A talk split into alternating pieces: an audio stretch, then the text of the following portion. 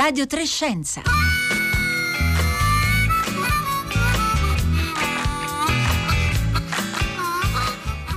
Buongiorno, buongiorno da Marco Motta, bentornati all'ascolto di Radio Trescenza in questo martedì 24 eh, novembre. Eh, insomma, lo sappiamo, si è parlato molto in queste ultime due settimane degli annunci, annunci che lasciano sperare che presto, eh, già tra la fine dell'anno, i primi mesi del 2021, potrebbero essere disponibili i primi vaccini anti-Covid-19.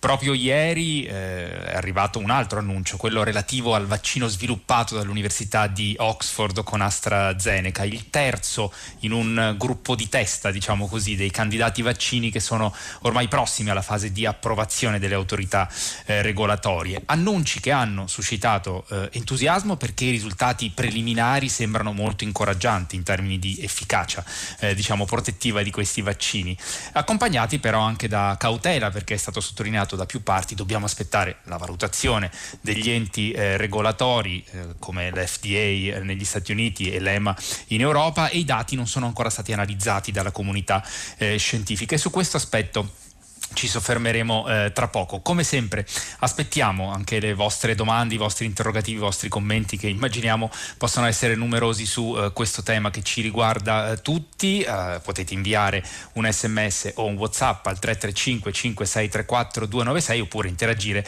tramite Facebook e Twitter.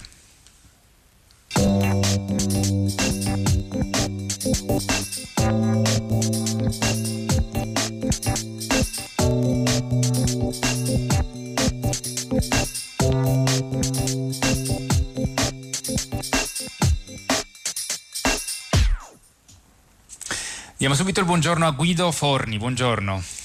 Buongiorno. Buongiorno. Eh, Guido Forni è immunologo, è stato docente all'Università di Torino, appunto immunologia, eh, accademico dei Lincei dove eh, coordina eh, il gruppo di eh, lavoro sui eh, vaccini che abbiamo già citato altre volte qui a Radio Trescenza per il prezioso lavoro che stanno facendo. Allora Guido Forni, ehm, partiamo un po' dalla fotografia della situazione, anche se in questi giorni sono state ehm, su vari organi di informazione insomma variamente commentate commentate le notizie che arrivavano eh, sostanzialmente dalle, eh, dalle, aziende farmaceutiche, dagli annunci eh, sullo, eh, sui risultati preliminari diciamo, delle, delle sperimentazioni in corso. Abbiamo tre candidati vaccini che stanno concludendo la fase 3 o di fatto l'hanno appena conclusa come nel caso del vaccino di Pfizer per il quale si è stata avviata nei giorni scorsi anche la procedura per ottenere eh, dalla FDA, l'autorità regolatoria dei farmaci statunitensi, l'approvazione. Si tratta di vaccini di concezione differente, da una parte diciamo quelli,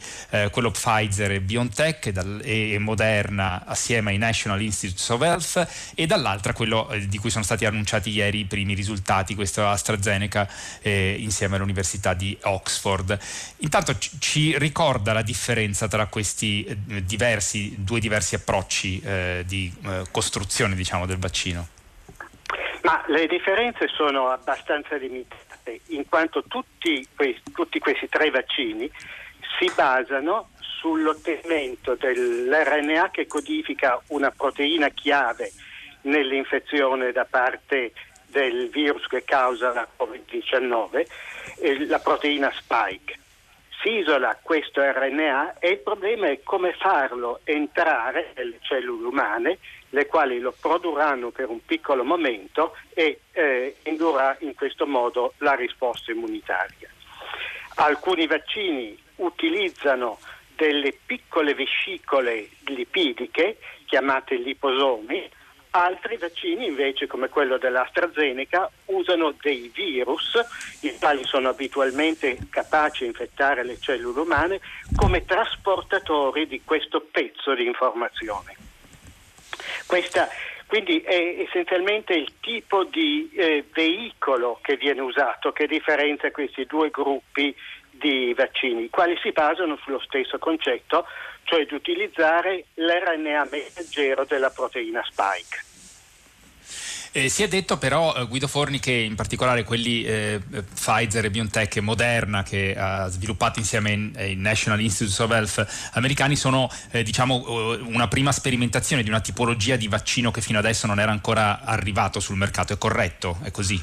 Nessuno di questi, tipi, questi due tipi era arrivato sul mercato fino ad ora. Quindi eh, sono tecnologie che hanno permesso di arrivare molto velocemente alla messa a punto del vaccino, ma sono tecnologie del tutto nuove e che aprono una eh, prospettiva completamente nuova nel campo dei vaccini, che potranno essere utilizzate contro la Covid, ma probabilmente contro molti altri tipi di virus e di batteri.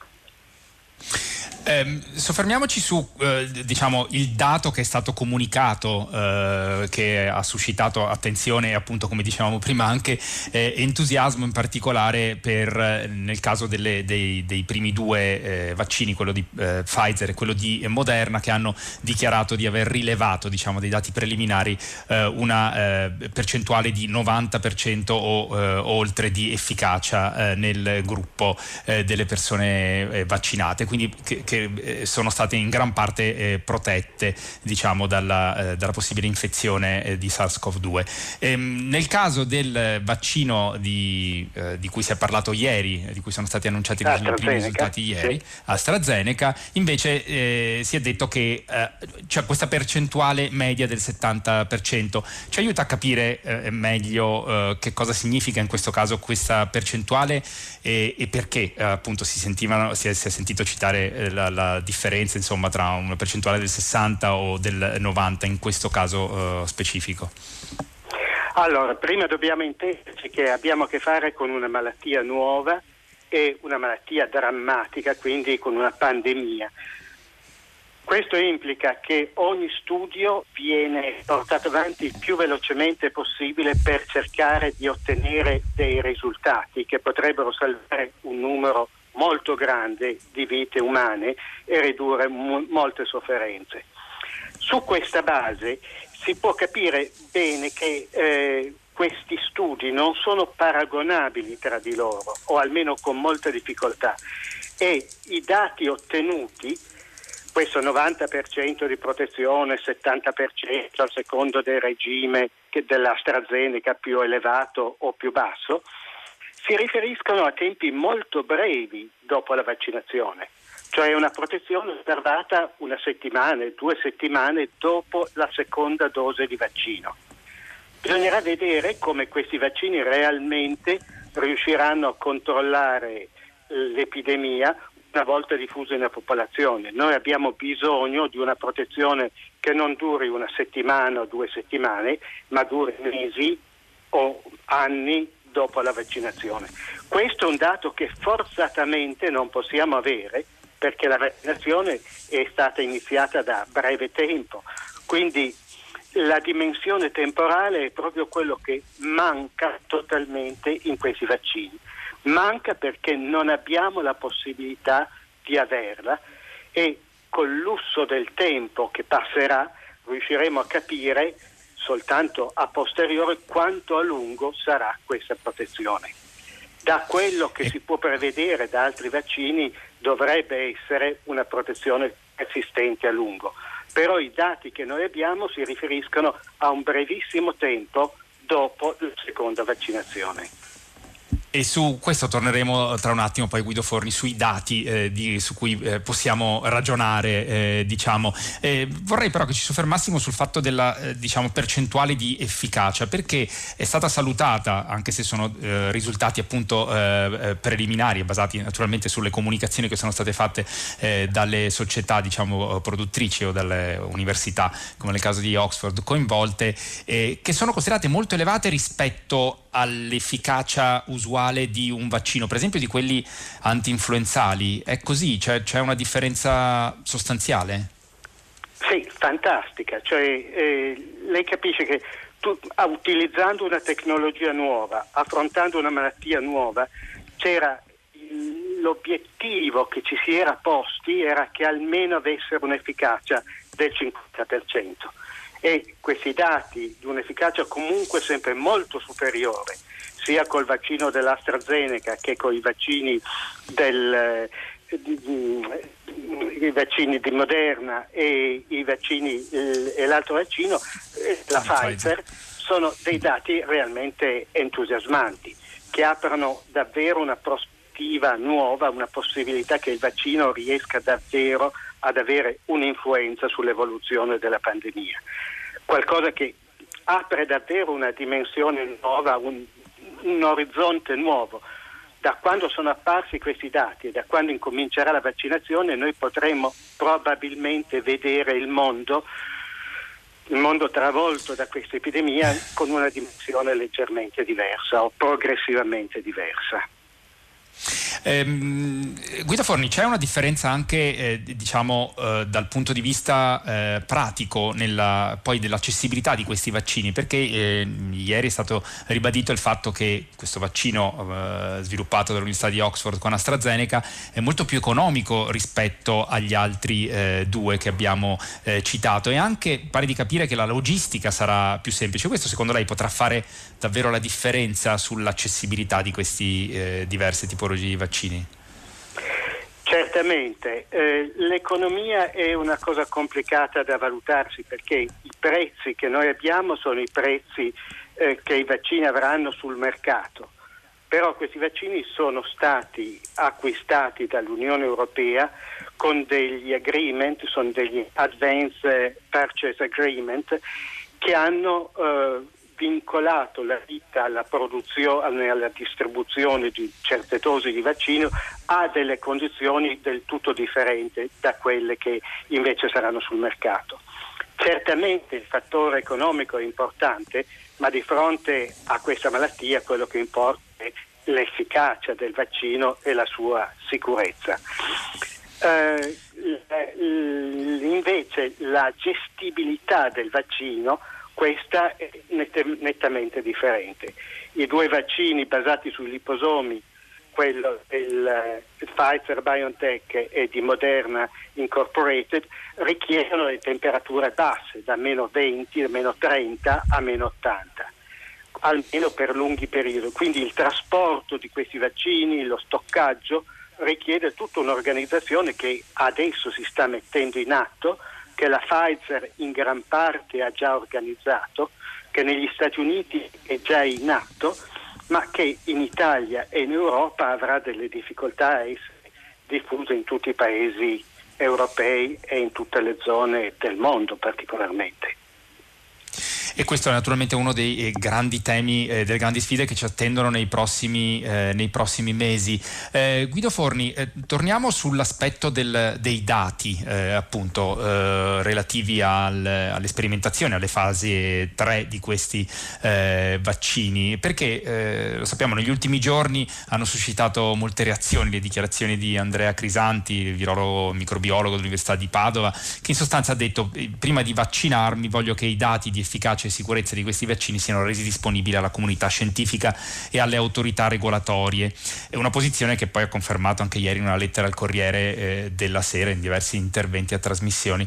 Allora Guido Forni, ehm, come funziona la condivisione dei dati nello sviluppo di un vaccino che di solito, lo ricordiamo, richiede anni eh, tra appunto fasi di sperimentazione e poi procedure eh, di approvazione dagli, degli enti eh, regolatori? Eh, perché Andrea Crisanti dice i dati devono essere disponibili alle autorità regolatorie ed è quello che eh, sta per accadere diciamo, in, questi, in queste settimane, accadrà nei, nelle prossime settimane e però anche la comunità scientifica. Normalmente vengono eh, pubblicati eh, subito i, i dati eh, dei risultati di, appunto, delle sperimentazioni delle ultime fasi, come la fase 3 di sperimentazione. Ieri Andrew Pollard, il direttore dell'Oxford Vaccine Group, ha detto sottoporremo lo studio a una rivista scientifica entro 24 ore, quindi immaginiamo che eh, sarà vagliato da qualche rivista scientifica nei, nei prossimi giorni. Come funziona la condivisione dei dati su queste sperimentazioni normalmente?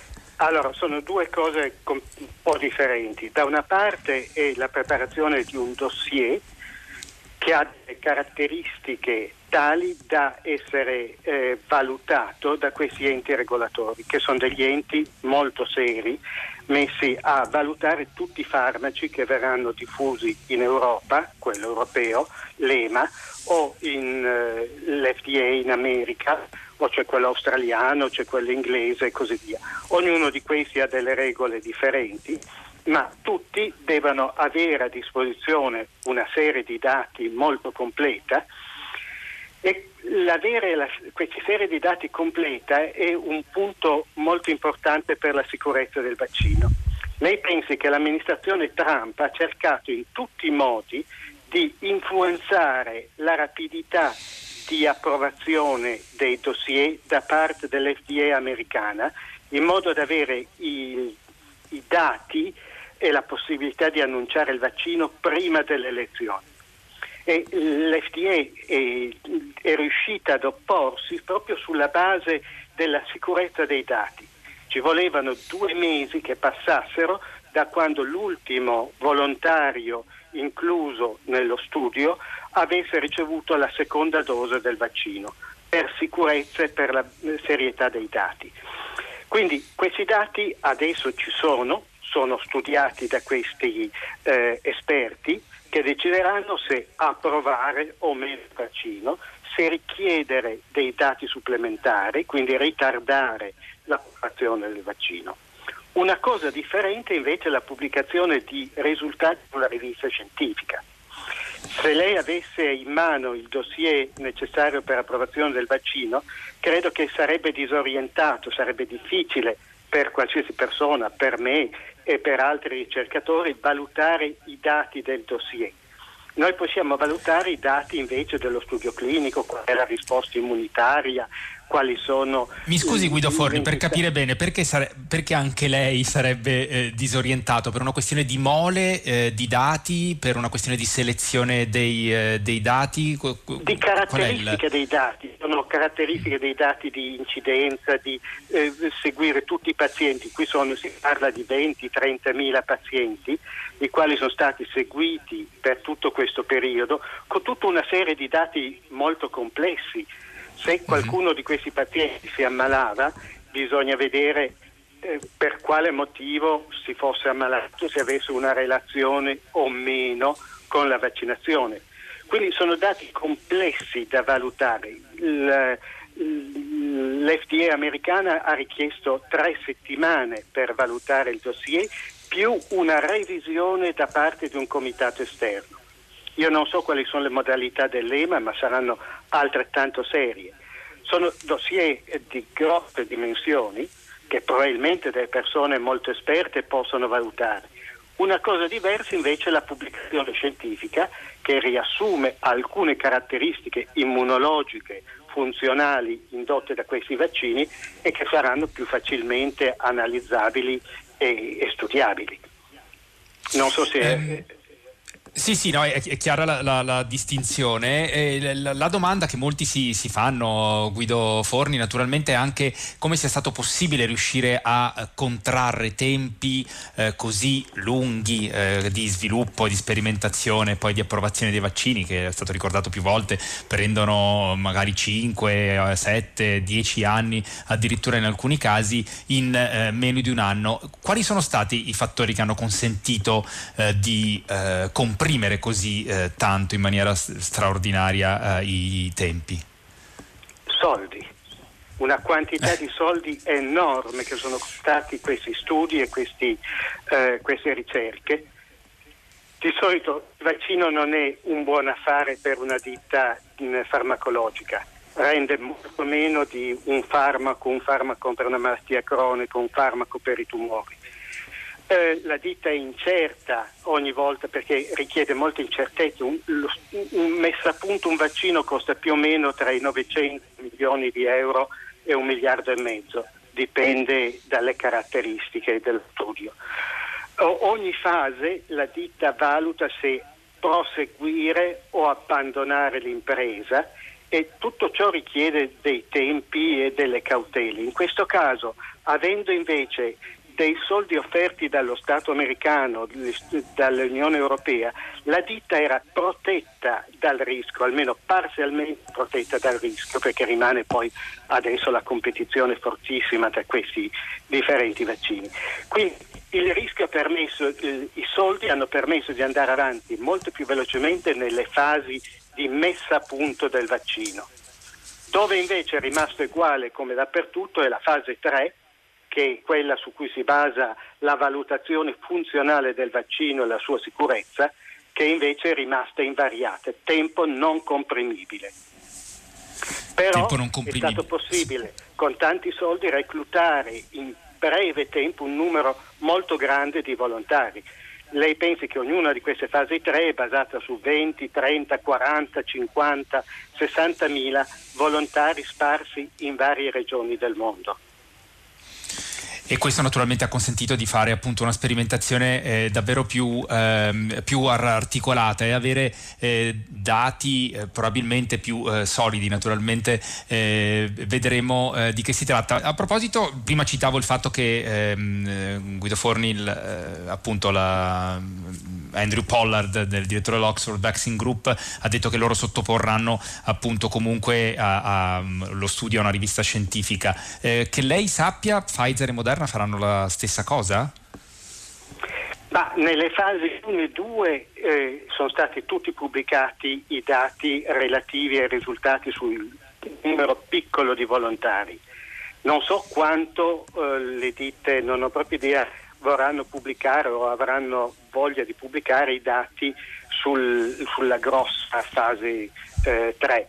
Però i dati sul, di fase 1 e fase 2 basati su una cinquantina, centinaio di volontari, questi sono disponibili già a proposito di tutti e tre i vaccini, mm-hmm. pubblicati su riviste scientifiche di bu- ottima qualità. E quindi diciamo i, i, dati rimangono riservati e saranno pubblicati eh, relativi alla sperimentazione, alla fase 3 di sperimentazione, saranno pubblicati nel prossimo futuro. Come funziona? rimangono riservati per le aziende che le hanno sviluppati? Ma lei capisce, si tratta di un dossier probabilmente di mille pagine o qualcosa del genere, da cui si estrarranno dei risultati che possono essere di interesse pubblico. Il, eh, sono dei dossier estremamente dettagliati eh, che in genere al di fuori di una valutazione per l'approvazione del vaccino hanno relativamente poco interesse. Quello che interessa invece è la risposta immunitaria al vaccino e questa eh, sicuramente sarà pubblicata e in grandissima parte è già stata pubblicata. La cosa poi importante sarà vedere come realmente questi dati sperimentali o rivolti su un piccolo numero di persone riguarderanno invece l'influenza che il vaccino avrà nella grande popolazione tra un anno o due quante, eh, come sarà cambiata l'epidemia di Covid-19. E questo naturalmente lo dovremo eh, vedere col passare del tempo. Nel frattempo, naturalmente, eh, aspettiamo l'esito eh, delle valutazioni degli enti regolatori, dell'FDA questo si chiama appunto e, valutazione di fase 4, fase 4 in cui si studia man mano che il vaccino viene distribuito le reazioni questo, al vaccino e l'influenza del vaccino sull'andamento dell'epidemia. Eh, Guido Fornio la ringrazio davvero eh, per, eh, la, per, la, sua chiarezza in, in questa eh, nostra conversazione di oggi. Naturalmente torneremo eh, ancora nelle prossime settimane a parlare eh, di vaccini. Io mi scuso perché oggi c'era qualche problema nella pubblicazione degli sms per cui non riesco a, a, a citare. E, mm, continuate però a scriverci al 335 5634 296.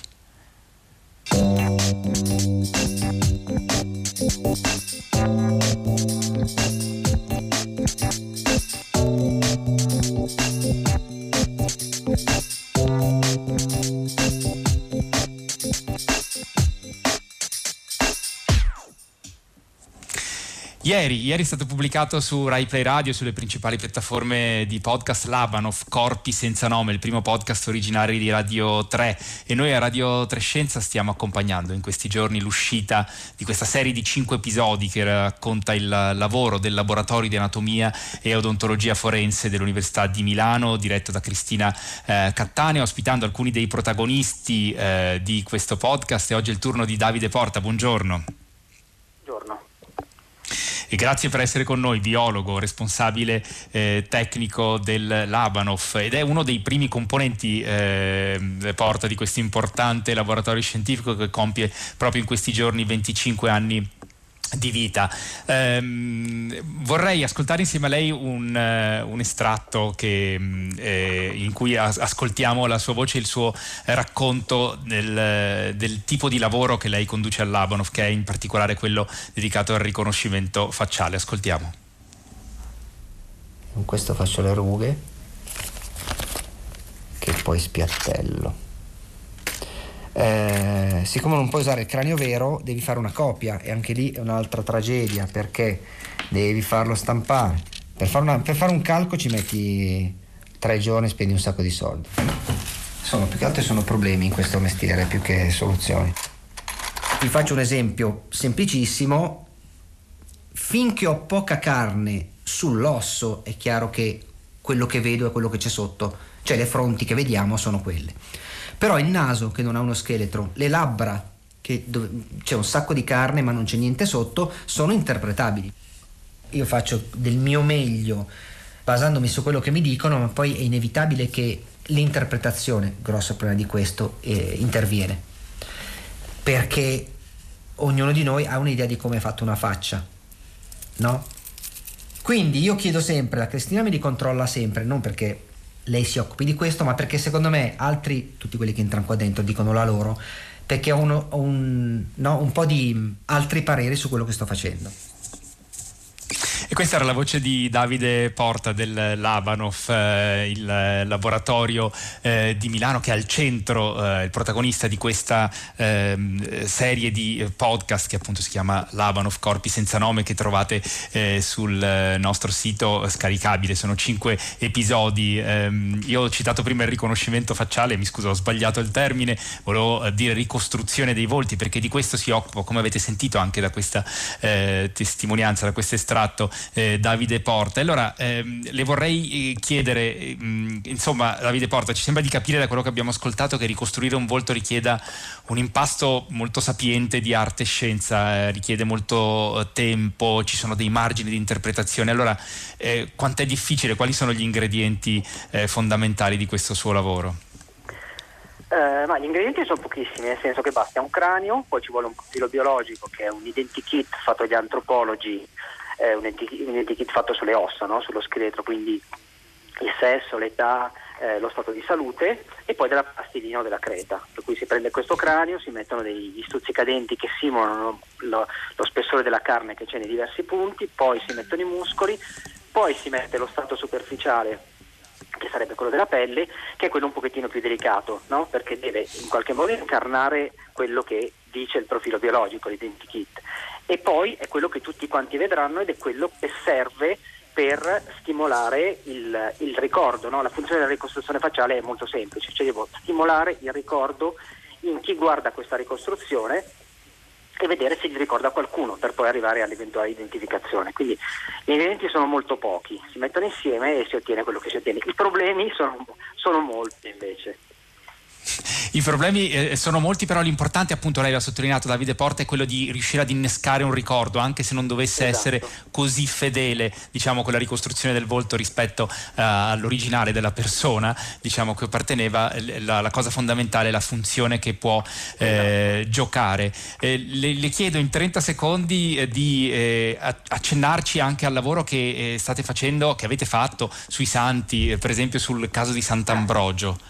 Allora, sul caso di Sant'Ambrogio, eh, vabbè, quello è un santo conosciutissimo a Milano, eh, avevamo una cosa che non si dovrebbe avere, cioè un'immagine, no? di solito si lavora senza immagine per non essere influenzati. Il mosaico che raffigura Sant'Ambrogio è, è noto a tutti i milanesi, per cui invece di far finta che non lo conoscevamo, abbiamo pensato di usarlo, per cui abbiamo fatto vedere a chi si occupa di mosaici antichi chiedendo nell'antichità riproducevano esattamente la realtà com'era o era idealizzato e ci hanno detto che era eh, in qualche modo fedele. Allora abbiamo approfondito i punti, questo mosaico per chi non lo conoscesse Sant'Ambrogio alle orecchie a sventola un occhio più basso per cui ci siamo concentrati tra le altre cose su questo. Purtroppo Davide Porta ci dobbiamo fermare però lei ci ha dato un assaggio del lavoro che avete fatto, io la ringrazio, scaricate la Banov sul sito Rai Play Radio, io vi saluto e vi auguro buon ascolto con il concerto del mattino.